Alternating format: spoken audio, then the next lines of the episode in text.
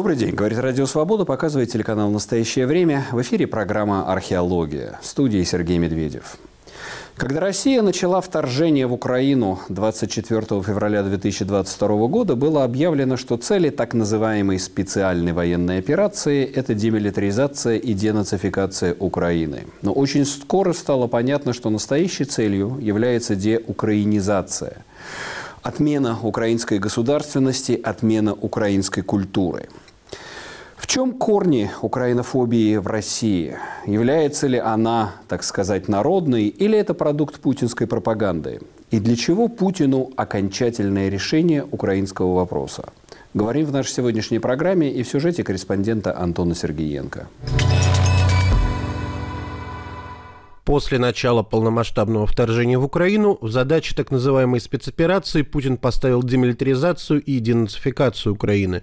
Однако, спустя некоторое время после начала войны стало ясно, что Путин хочет развала украинской государственности и уничтожения идентичности народа. Задача – дестабилизация страны, чтобы она прекратила свое существование. В том числе Путин считает, что нынешняя Украина создана советской властью, а до этого такой страны не было. Российские оккупационные власти на захваченных территориях изымают украинские книги по истории, биографии, учебники и сжигают их, называя их нацистской литературой. В прошлом году Совет Федерации России постановил, что украинский язык не будет иметь статуса государственного на оккупированных территориях, несмотря на обещания российских политиков о возможности выбора.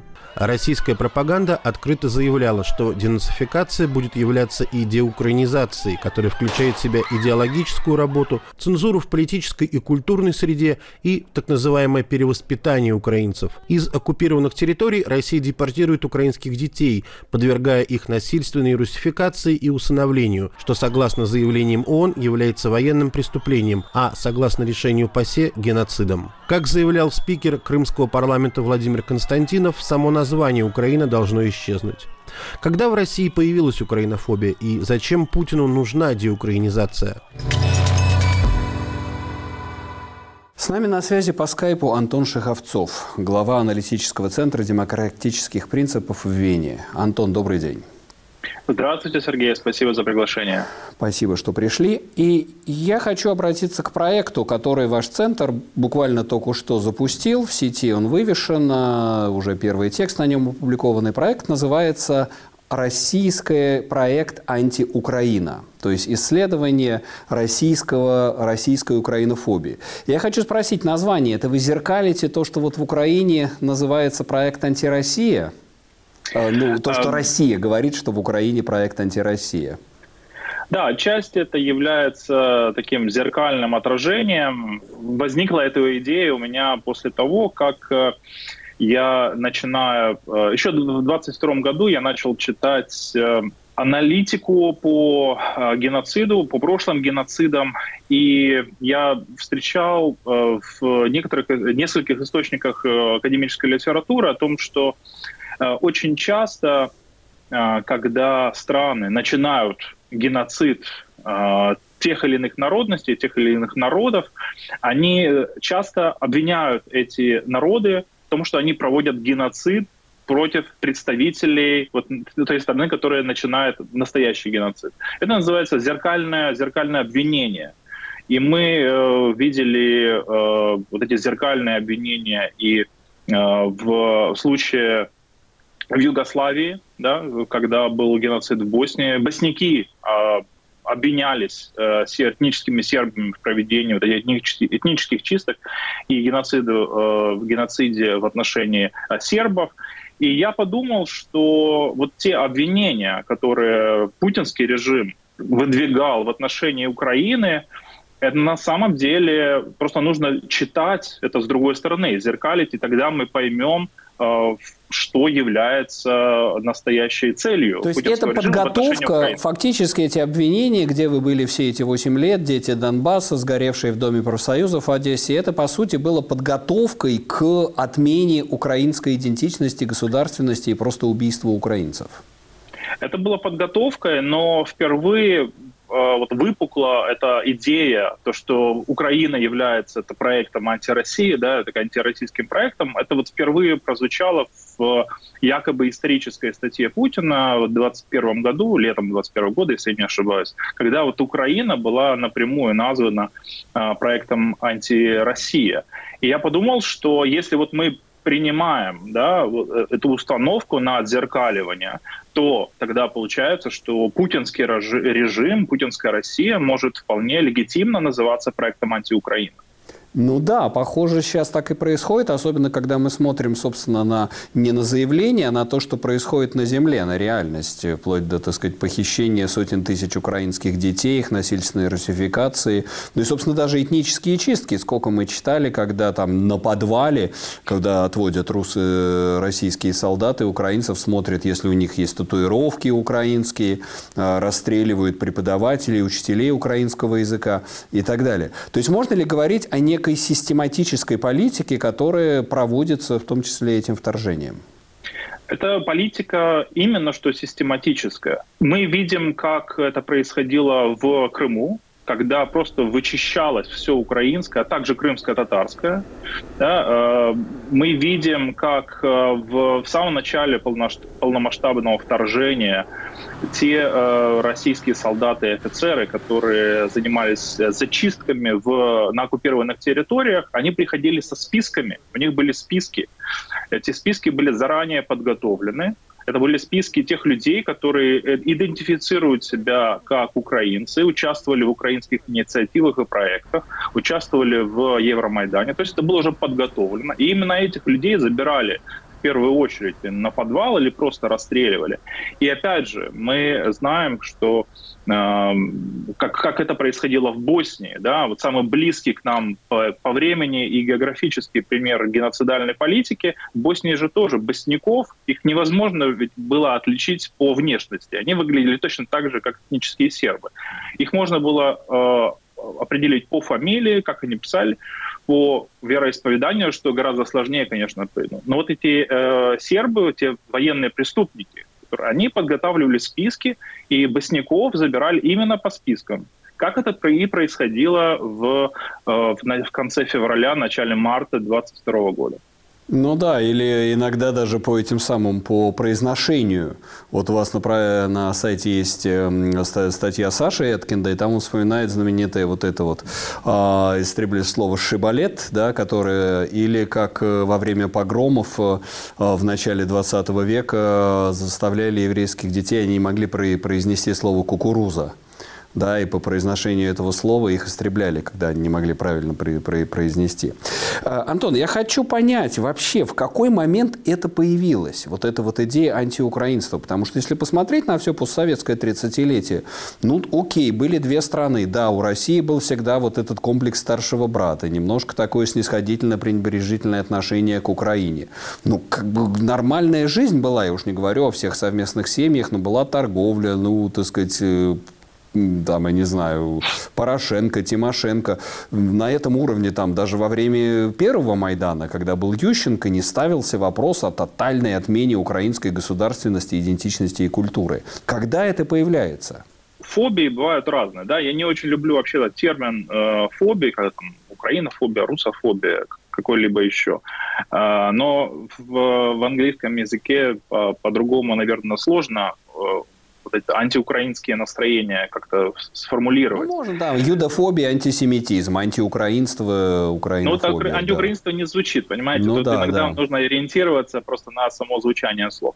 Да. Так вот, э, украинофобия, она отличается от многих других фобий в том, что э, она, российская украинофобия, она направлена против определенного типа украинцев она не направлена, это не, это не расовая, да, это не, не биологическая фобия, да, это она, это культурная некоторая, политика культурная фобия. Она направлена против украинцев, которые считают, что украинская нация, украинский народ является отдельной нацией, не является частью русского народа или российского народа и имеет право на собственное э, государство и на собственный путь внешнеполитического развития. Вот когда украинцы соглашаются с тем, что они являются частью большого русского пространства, С ними у российского истеблишмента, российских, текущих российских элит проблем нету. Вот если это малоросы, да, если это хохлы, такие фольклорные создания, которые там пляшут в шароварах, э, да, это нормально.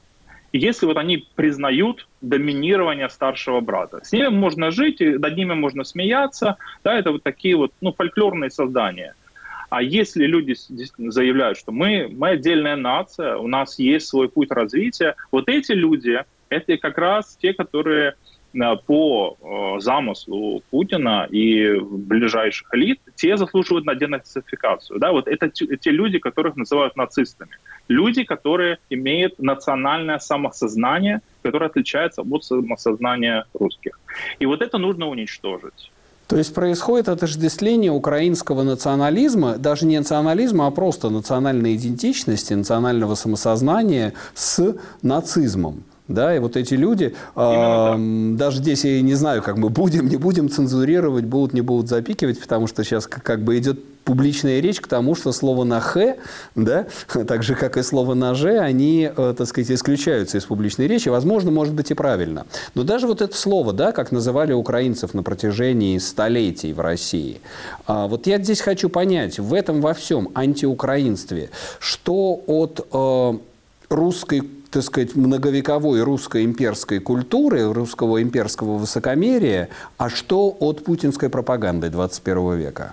Вы знаете, вот один из ведущих, наверное, публичных интеллектуалов, интеллигентов украинских, э, Николай Рябчук, Микола Рябчук, он э, несколько лет еще назад предложил такое, такую дифференциацию, да, которая на самом деле, которая вдохновляет меня самого, и в частности в рамках этого проекта. И он говорил, что Россия, имперская Россия, она ведет себя по отношению к Украине как, как Робинзон у Даниэля Дефо вел себя по отношению к Пятнице. Пятница такой туземец, да, он э, слушает э, высокоцивилизованного Робинзона. Робинзон пытается ему объяснить вообще, как устроен мир, объяснить за жизнь, да, так можно сказать. Но как только вот если Пятница захочет Э, какой-то независимости и какой-то субъектности, вот тогда Робинзон его будет бить, как там, как раба бьют, который вот взорвался немножко, да, что он не, не, не понимает, что Робинзон на самом деле принес прогресс. И вот как раз вот этот, на, на ваш вопрос можно ответить, э, исходя из вот этой такой матрицы, да, такой перспективы, что э, российский империализм, российский колониализм себя объявляет единственным носителем цивилизации на данном пространстве, да, о котором мы говорим, а все остальные народы, они должны э, лучше всего добровольно принять этот примат э, прогресса, якобы прогресса, который предлагают колонизаторы российские, либо быть уничтоженными. Тут нету никакого другого, ну, порабощенными, да, они в любом случае должны, либо убиты. К Беларуси такое же отношение? Или оно может быть просто менее акцентировано, потому что белорусская идентичность представляется более, так сказать, слабой и размытой? Именно, именно. Вы абсолютно правы. Просто э, сейчас, э, скажем, в контексте российских дискуссий отсутствует какой-то пример да, э, успешного нациостроения, нациостроительства, возникновения некоторого такого стержня белорусского национального проекта, с которым можно было бы бороться. Его пока нет. Он может появиться в будущем, он может никогда не появиться. Да, если мы посмотрим на э, карту Российской Федерации, мы видим, что некоторые народы, они уже может быть, навсегда, наверное, даже утратили какие-то свои национальные характеристики и полностью влились в этот имперский э, проект, который, возможно, некоторые его представители даже считают уже своим. Да? Происходит такая замена, когда колонизованные соглашаются с политикой э, колонизаторов. Да? Вот э, один из текстов, которые мы в, в скорейшем э, времени опубликуем, это Сергей, э, Сергея Лебедева статья, где он э, говорит о таком парадоксе, когда э, вот мы же знаем, да, что э, российские этнические меньшинства да, представлены достаточно ну, значимо среди а, а, российской армии. Да? Многие посылаются именно из вот этих маленьких да, этнических... Да, те же, да. Да. Бурятские и танкисты. Они, они посылаются в Украину якобы защищать русскоязычных, но при этом в своей стране их национальные интересы, их культурные самобытные характеристики почти полностью уничтожены.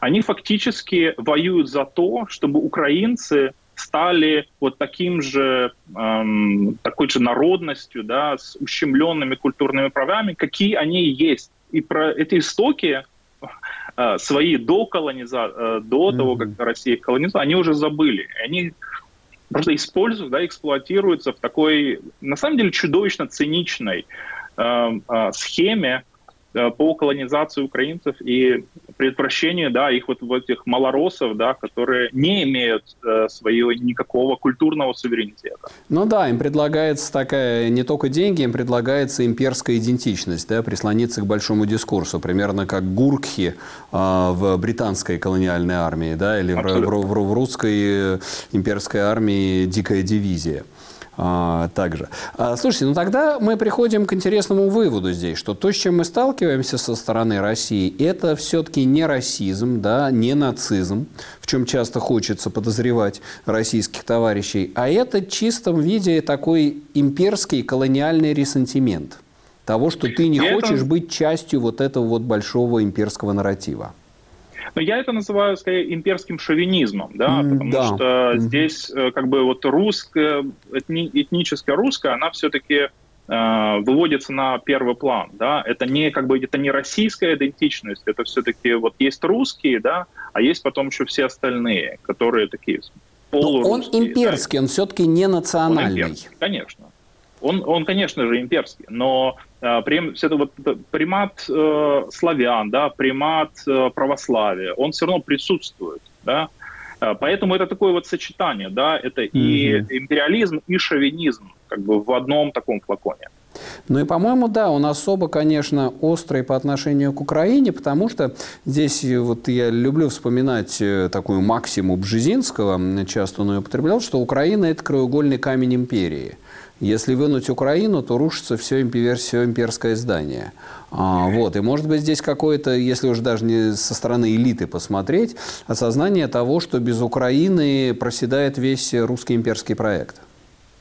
Это действительно так. И, конечно же, у Кремля, вот вы спросили, да, что здесь от такого российского имперского проекта, что конкретно от Путина или там, путинских элит.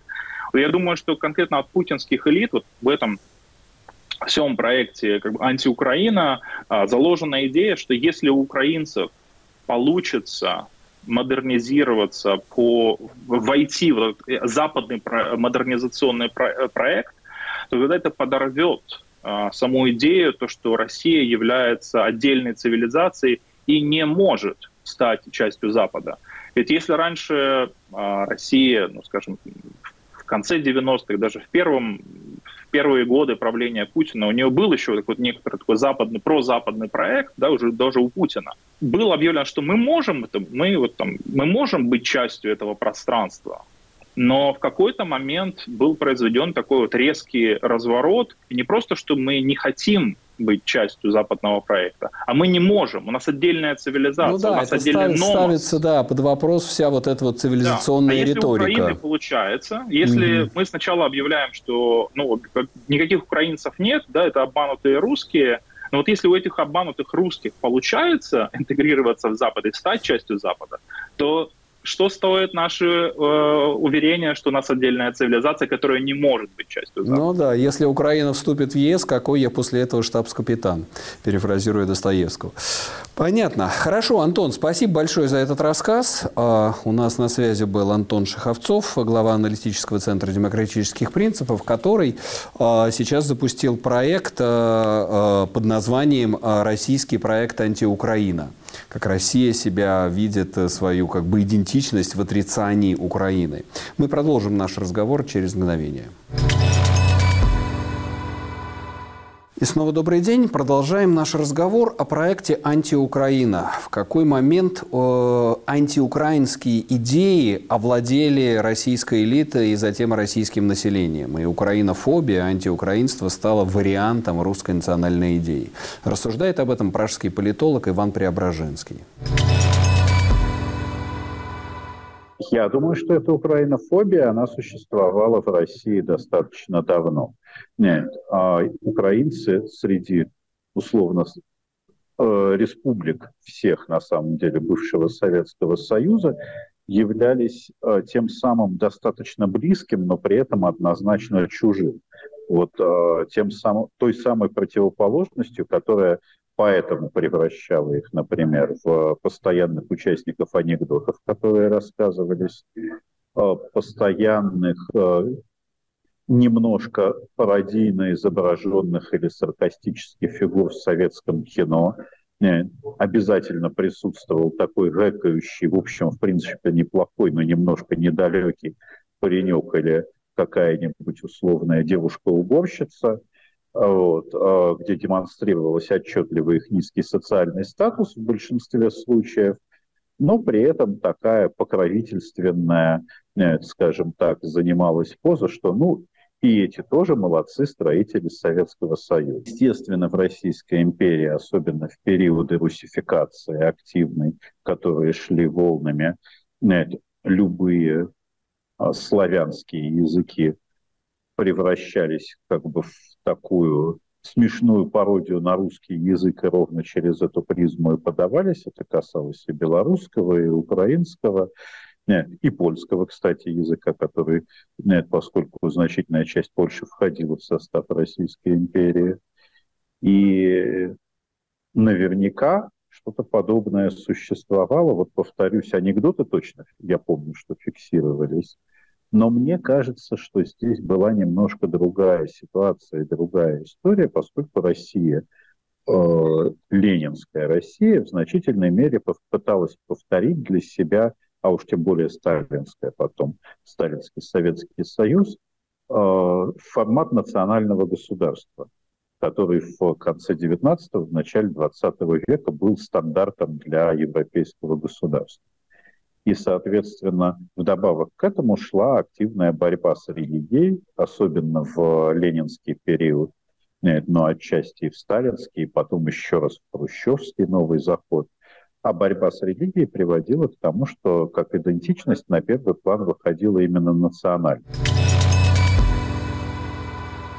Это был Иван Преображенский в разговоре с нашим корреспондентом Антоном Сергеенко. А к нам присоединяется по скайпу Андреас Умланд, аналитик Стокгольмского центра по изучению Восточной Европы. Андреас, добрый день. Добрый день, спасибо за приглашение. Спасибо вам, что пришли. Э, давайте поймем, откуда вообще в российской элите, глядя по текстам, по выступлениям, та же самая статья Путина 21 года о едином народе, или вот вы писали статью о выступлениях Николая Патрушева. Где зарождается вот эта идея о несуществовании Украины, о том, что Украина – это искусственный конструкт, придуманный Лениным? Ведь вот я еще раз возвращусь к этому вопросу, который мы обсуждали с Антоном Шаховцовым Кравцовым. Ведь 20 лет назад этого еще не было.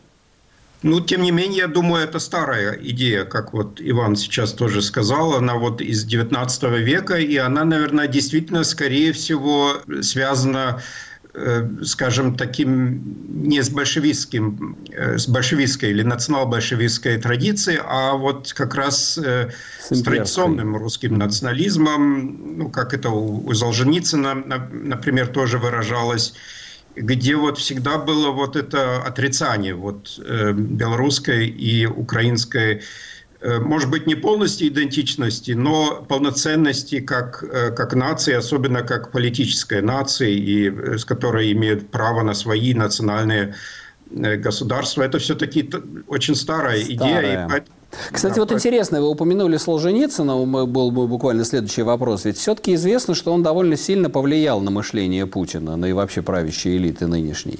Здесь нет ли солженицынских корней, то, что он писал о вот этом триедином народе?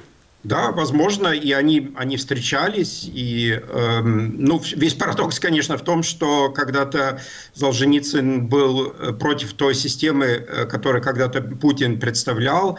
Но вот с Солженицыным там, э, мне кажется, меньше можно спорить о влиянии, чем э, там много есть споров насчет влияния там Ильина или Дугина эм, там как бы непонятно. А вот с Солженицыным мы имеем эти кадры, как они встречались, и ну, и это все э, очень глубоко идет. И поэтому, я думаю, ответная реакция-то в Украине, она такая не, не антикоммунистическая или антисоветская, она анти, антироссийская. Но вот мне интересно э, ваше исследование мышления статей Николая Патрушева. Насколько вообще идеи антиукраинства коренятся вот в этой вот конспирологии, свойственной всем выходцам, выходцам из КГБ и ФСБ? Да, там есть как бы свои стоки, которые, кстати, э, сложно исследовать, потому что ну, это секретные организации, КГБ, ФСБ, и кто там на кого как влиял, очень э, трудно сказать, но э, центральная идея там такая, что вот украинская нация, она как бы неполноценна, и она только может так хорошо в этой войне выступить, потому что она под, с поддержкой Э, Запада. Вот э, э, Антон тоже об этом, Антон это, об этом писал, что вот этот, э, эта идея о том, что Россия на самом деле воюет в Украине не с, с Украиной, а с Западом, она нужна тоже Путину для того, чтобы э, вот объяснить этот парадокс, что как бы несуществующая нация, нацию не можно победить. Эм, ну и там есть старый, конечно, вот вся этот, весь этот нарратив про украинский э, ультранационализм и, э, и фашизм и так далее, который, конечно, в противоречии э, стоит с утверждением о том, что якобы нация вообще не существует. Снайдер, Тимоти Снайдер об этом рано указал, об этом противоречии. Эм, ну, э, на самом деле эта статья про Патушева, она не очень интересная в чем-то, она просто документирует вот эту эм, этот нарратив касательно Патрушева, и она интересна тем, что она как бы просто про человека, который э, влиятелен в России, который определяет э, российскую политику, может быть, э, второй человек после Путина в России, поэтому это ну, скорее все же такая человек из ФСБ. Я хотел вот спросить, может быть, э, вот это вот ядро этого антиукраинства, это действительно коренится в ФСБ? И вот в этом ФСБшном окружении Путина и в его самой голове, полной конспирологических теорий, зарождается вот весь этот концепт. Украина как таран Запада против России, Украина как некий нацизм, аналог гитлеровской Германии и так далее. Когда, кстати, это появилось? Вот эта вот идея украинского нацизма. Первый ну, Майдан? Парадокс в том, что как бы это, это все исходит, э, я бы сказал, из антикоммунистической, антисоветской э, русской националистической литературы, которая как бы не... Может, они это как-то читали вот в закрытых вот э, каких-то кабинетах, они имели доступ ко всему этому есть много спекуляций о том, насколько там Дугин в 90-х годах своим, своими основами геополитики повлиял на это. И у Дугина это четко есть. Вот эта идея э, вот, о несуществовании уже в 90-х годах Украины и и он как бы такой пророк даже, я бы сказал, тем, что он, э, как он тогда писал вот о том, что Россия должна взять под контроль все Черно, э, Черноморское побережье. Там, там есть такая, такой абзац его э, основы геополитики, где он, в общем-то, предсказывает, что потом с 2014 года эм, э, воплощалось. Но взяли ли они это у Дугина, э, трудно сказать. Видимо, частично у него, у, Ильина, может быть, и, а, видимо, они читали вот этих диссидентов типа Солженицына, и, и, ну, и литературу 19 века.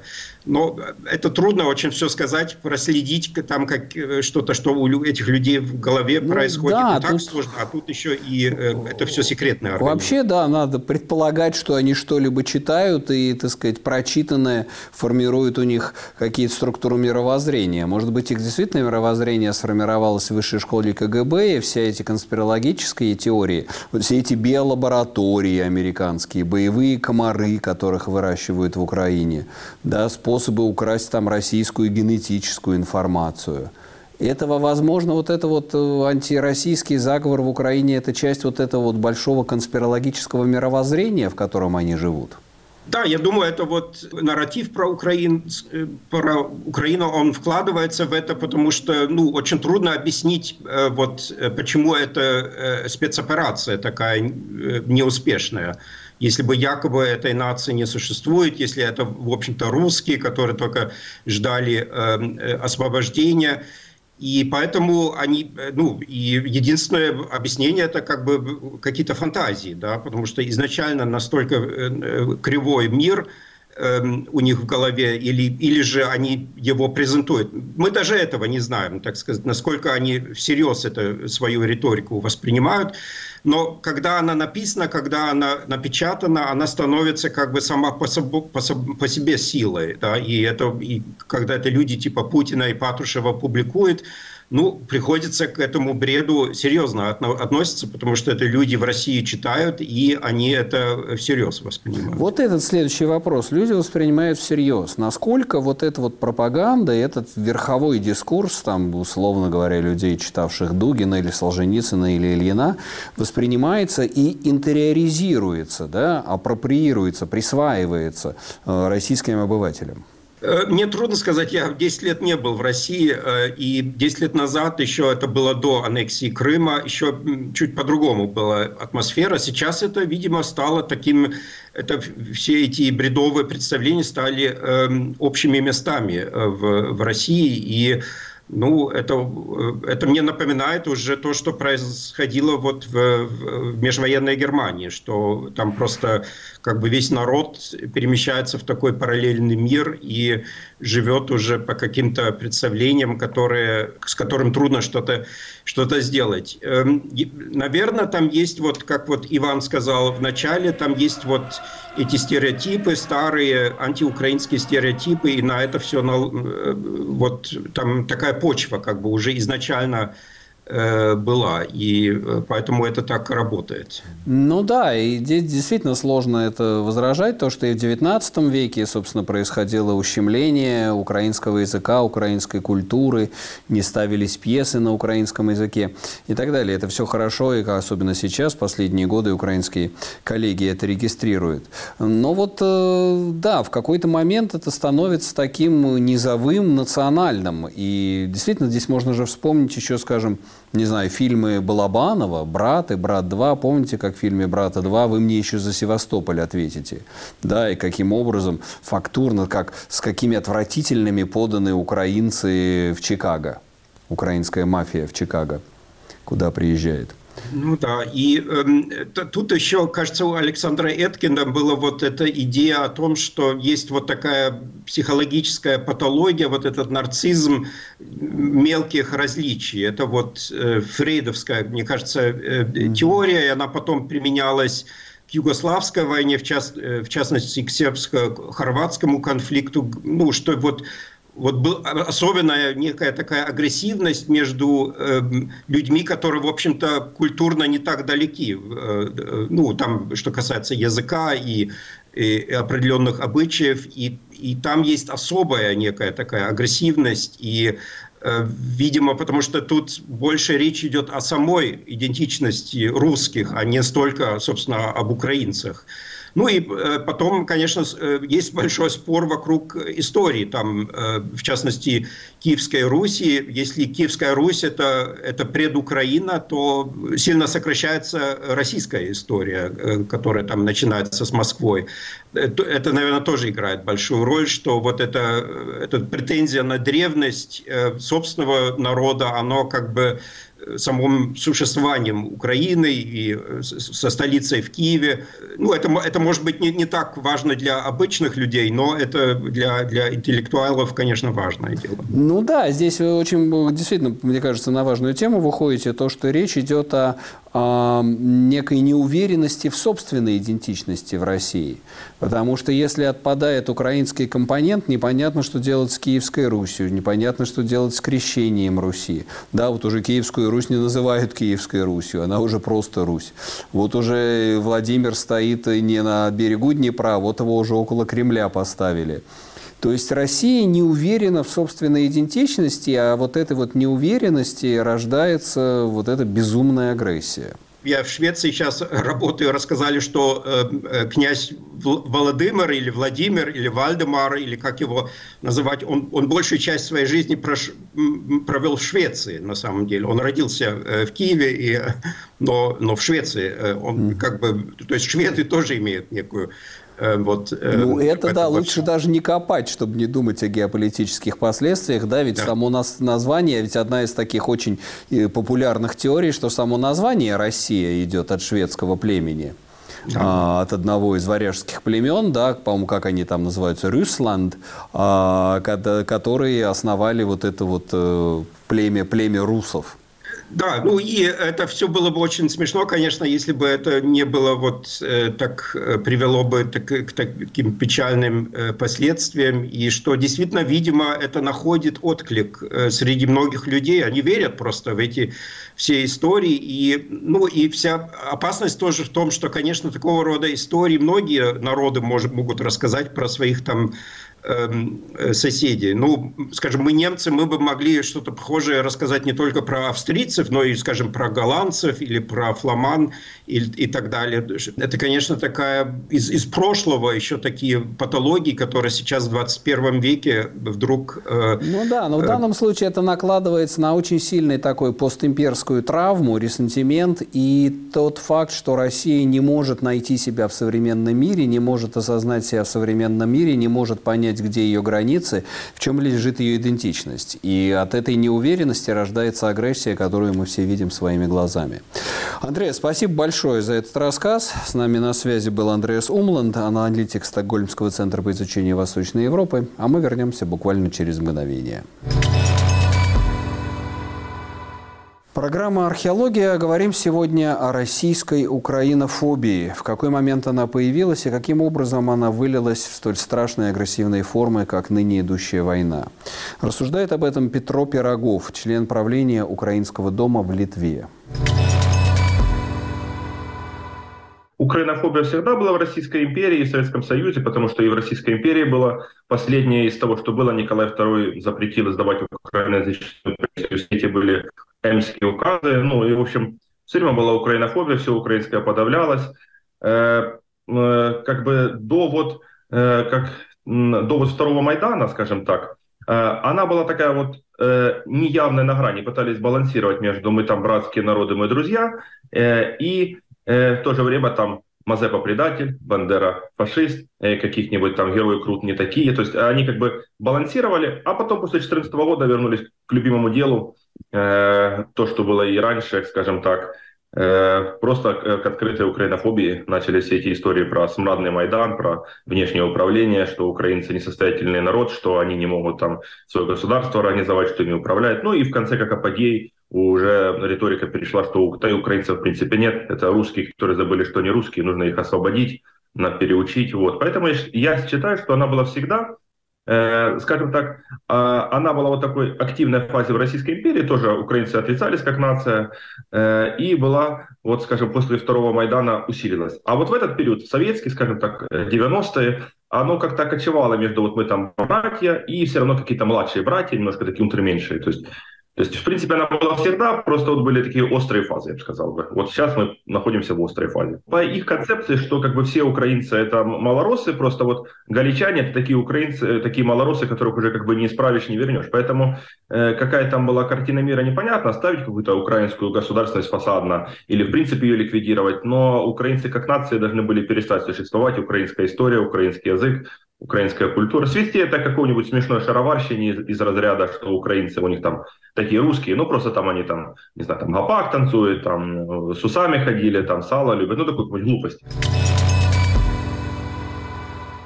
Это был Петро Пирогов в сюжете нашего корреспондента Антона Сергеенко. А к нам по скайпу из Киева присоединяется Александр Павличенко, правозащитник и исполнительный директор Украинского Хельсинского союза по правам человека. Александр, добрый день. Приветствую, добрый день.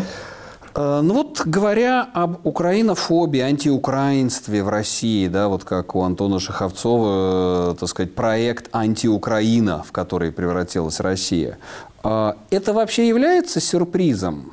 То, как, э, так сказать, резко Россия стала настолько антиукраинской. Понятно, что, так сказать, э, всегда были сложные отношения идентичности. Здесь мы говорили о XIX веке, о XX веке.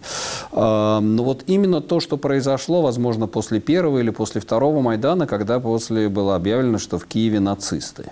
А, я думаю, что частично Россия э, сама формирует вопрос такого жупила со стороны Украины, создает э, э, образ, который ей выгоден, потому что это до определенной степени э, работает на процессы э, такой монументализации власти в России, собственно говоря, и э, создания вот этой сильной вертикали, потому что чем э, страшнее и больше враг, тем проще объединить, пугая этим врагом э, все население и ломать э, какие-то свободы, балансы, которые созданы, там те же самые судебная система, гражданское общество и другие и все это подламывается, потому что есть враг, который нарисован. И вот этим врагом э, Россия избирала для себя периодически. Но раньше это было НАТО, это были страны, отдельные страны НАТО, которые э, были такими адверсорами, противниками России. Но вот э, с времен второго Майдана э, Украина э, стала и субъектом, и объектом вот этого нагнетания с российской стороны образа врага. И, собственно говоря, по сути, э, Россия и сама же и провоцировала э, на э, становление себя, России, в качестве врага, который начал фактически аннексию, оккупацию территории, начнем это 2014 год, да. Э, и э, давайте вернемся э, не в феврале месяце даже появились российские представители в Крыму, готовясь захватить. То есть эти планы вынашивались еще с 2013 года. И этому есть подтверждение. Были засланы группы специалистов, скажем так, их назовем.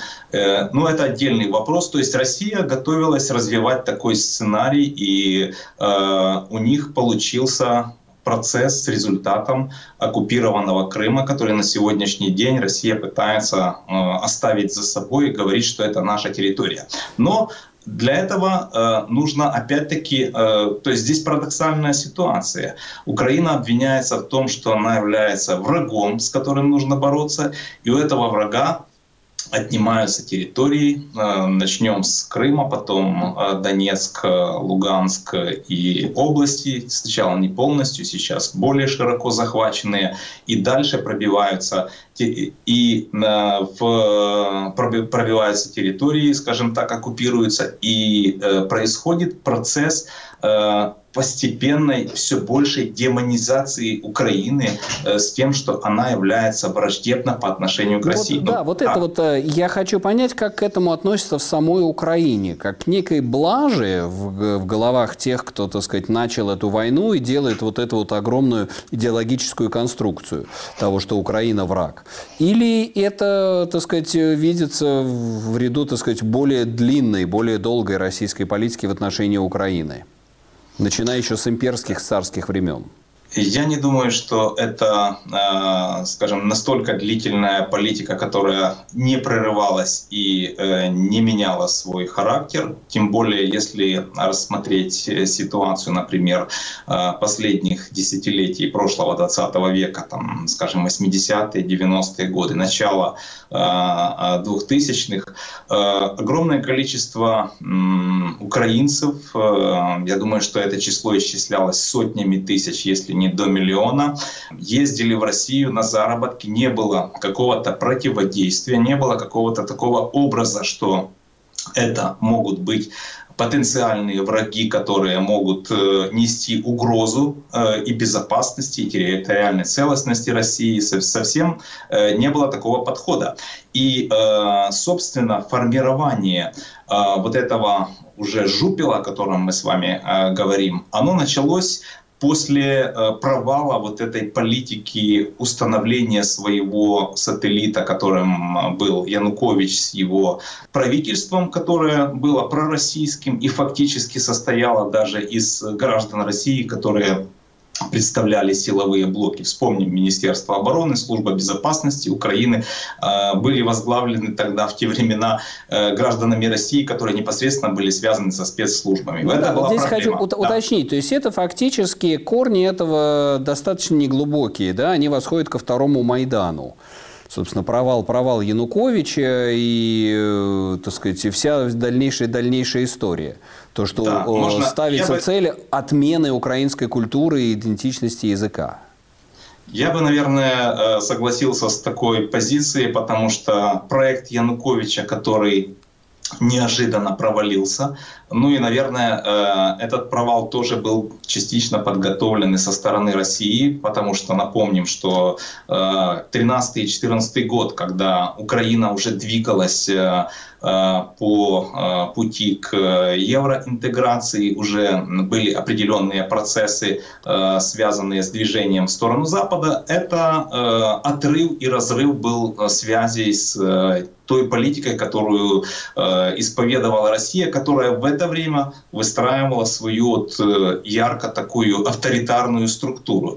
Ну и рано или поздно, напомним, 2008 год, Грузия, конфликт, конфликт, это война. Даже война, конфликт да, нельзя. нападение на Грузию. Да. Самая, самая настоящая агрессивная война, которая э, э, повлекла за собой и э, оккупацию грузинских территорий, которые до сегодняшнего дня находятся под оккупацией. И, э, собственно говоря, Э, использование провокативного подхода, э, вот э, эта политика еще и идет со времен Советского Союза. Я вот только что опять освежил в памяти ситуацию с советско-финской войной, когда в ноябре 1939 года Советский Союз заявил, что Финляндия обстреляла Советский Союз, и поэтому они должны обороняться и пойти походом на Хельсинки. То есть вот приблизительно то же самое, такая же политика исповедуется исповедуется и нынешней российской да, властью. Хор- хорошая да. аналогия, действительно, здесь, да. Я вам покажу, откуда готов... Сейчас я вам покажу, откуда готовилось нападение. А, скажите, вот меня здесь интересует сейчас состояние украинского общества, украинского массового сознания. Насколько оно сейчас консолидировано в том, что Россия – это однозначно враг, который хочет уничтожения Украины? Условно говоря, э, то, что все эти годы говорили, условно, ну, там, на Западной Украине, западноукраинский дискурс, стал ли он общеукраинским? Э, ну, во-первых, сейчас нет э, какого-либо разделения западно-восточно-украинского или так. южноукраинского дискурса. И я могу сказать, что война а, развязанная Россией, консолидировала Украину, потому что вот э, э, общий враг, он объединяет. Вот даже это, наверное, была одна из ключевых ошибок э, российского руководства. Они не могли себе представить, вот насколько сцементировано и ну вот, организованно будут объединены украинцы против России именно.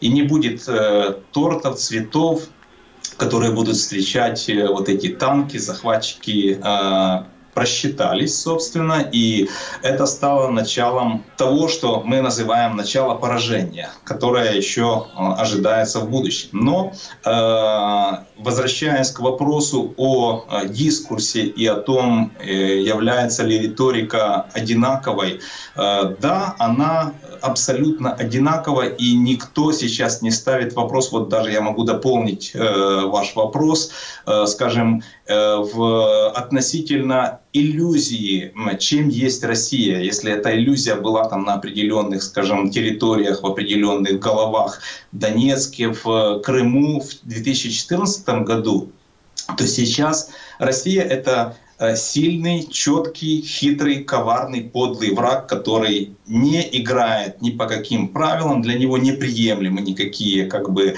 э, даже установленные международным законодательством нормы международного гуманитарного права. То есть вот они как бы э, понимают только силу военного противодействия, другого нет. А в какой момент Украина вообще поняла, что у нее отдельная историческая судьба?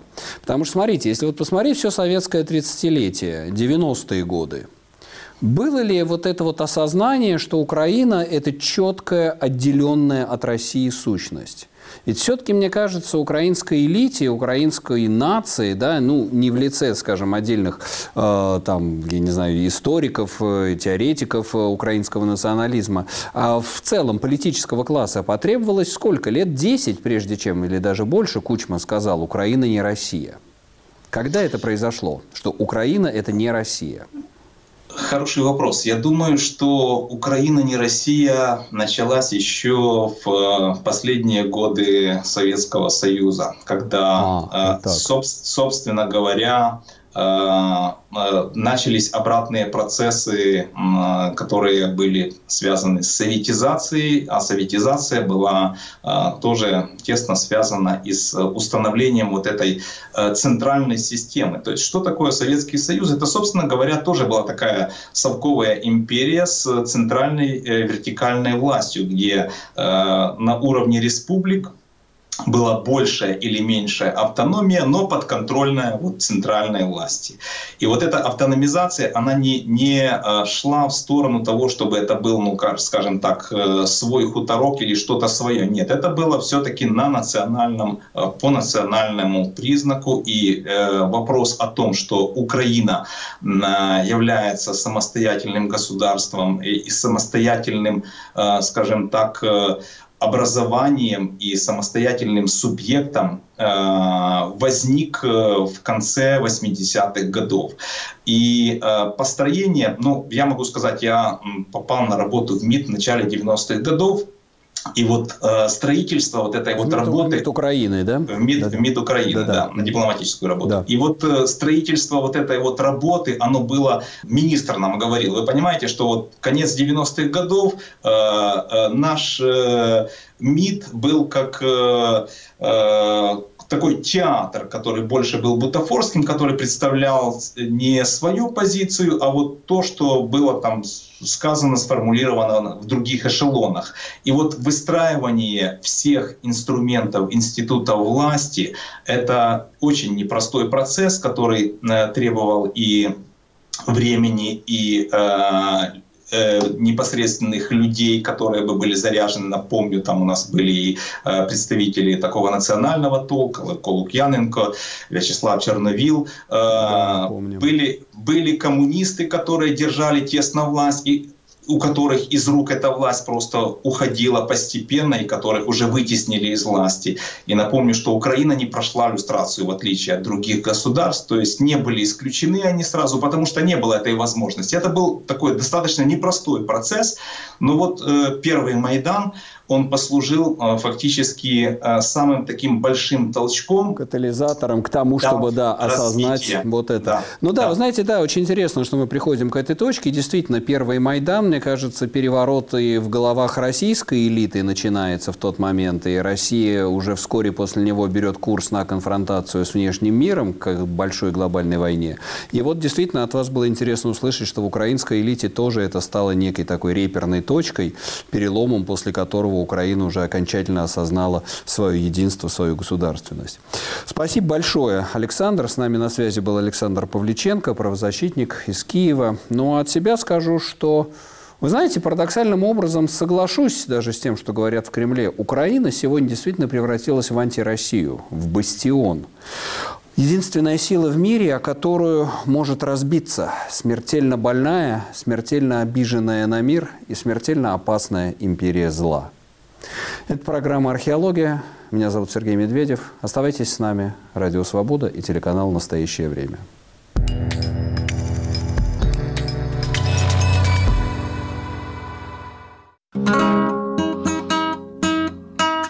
Привет, это Полина Галуева и Виктор Кульганик в подкасте «Наш сосед Галич». Я не уехал, меня заставили. Мы разбираемся, почему сейчас многие стали возвращаться к творчеству Галича. И как его жизнь и судьба перекликается с реалиями наших дней. Уезжайте, уезжайте за таможни и облака. Слушайте нас с 20 октября по пятницам в 18.30.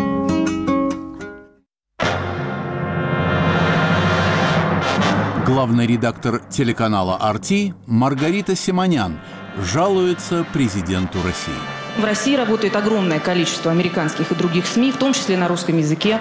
Я их могу похвалить, они работают прекрасно. Может быть, вас удивит, но по некоторым параметрам, например, по цитируемости в соцсетях, «Радио Свобода» уже сейчас на первом месте среди всех российских радиостанций. Цитируй «Свободу». Свое время, если мне не изменяет память, вы работали на радио «Свобода». Был такой грех. Вот вы там работали. А теперь вы возглавляете общенациональный канал российского телевидения. Разве это не признак либерализма?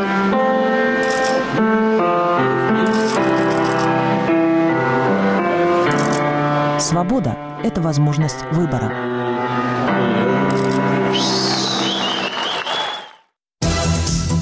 Говорит и показывает Радио Свобода. Это программа «Лицом к событию». Здравствуйте. У микрофона Елена Рыковцева. Лидеры общественного мнения под огнем ведущего «Радио Свобода». Избиратели тянут Путина, Путин тянет Медведева, Медведев тянет Мутко и всю эту остальную свою старую знакомую компанию. Все... Радио «Свобода». Мы стоим лицом к событиям. Слушайте сразу после выпуска новостей.